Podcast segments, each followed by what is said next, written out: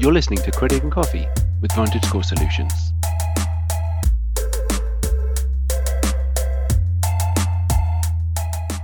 Is it better to use a debit or a credit card when traveling?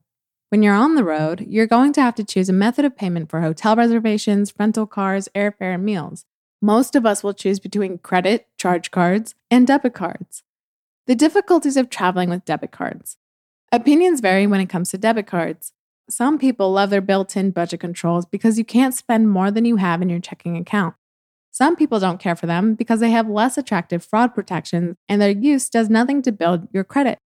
Regardless of where you fall on the debit card likability spectrum, one thing is for certain they're not good for business or personal travel expenses.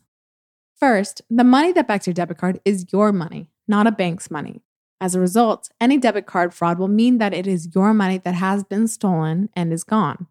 And while you're likely to get it back eventually, there is no guarantee that you're going to get all of your money back in a timely manner. That can mean that funds you think are there are actually not there. The worst place to find this out would be on the road, where you're depending on the debit card for daily sustenance.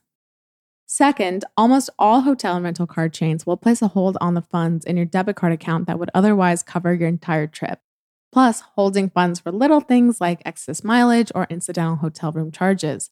That means that a large percentage of the money in your checking account will be unavailable to cover current and impending charges. If you're depending on your checking account for auto payment of various reoccurring charges, and your trip results in holds against those funds, your payments will not be made.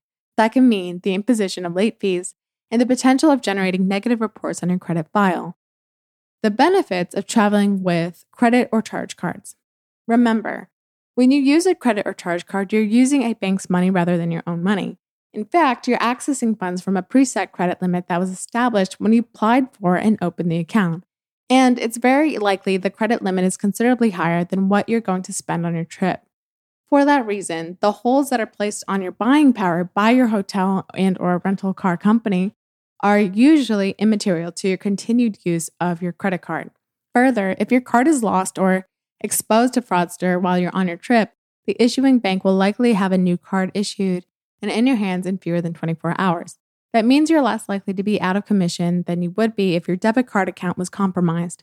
And the best news of all is that you have no fraud liability if someone steals your credit card number.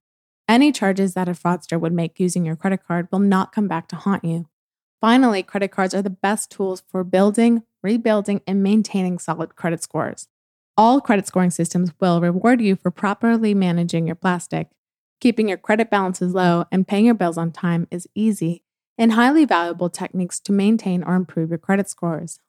And if you're worried about the high interest rates that often accompany credit card accounts, keep in mind that interest on credit cards is optional. That's right, optional. If you pay your card's balance in full each month, then there's no interest charge and your interest rate becomes meaningless. In fact, credit card accounts are pretty much the only credit product where the payment of interest is optional.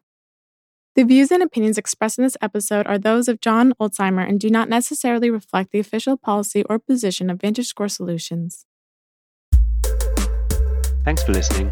For more tips and info, visit VantageScore.com.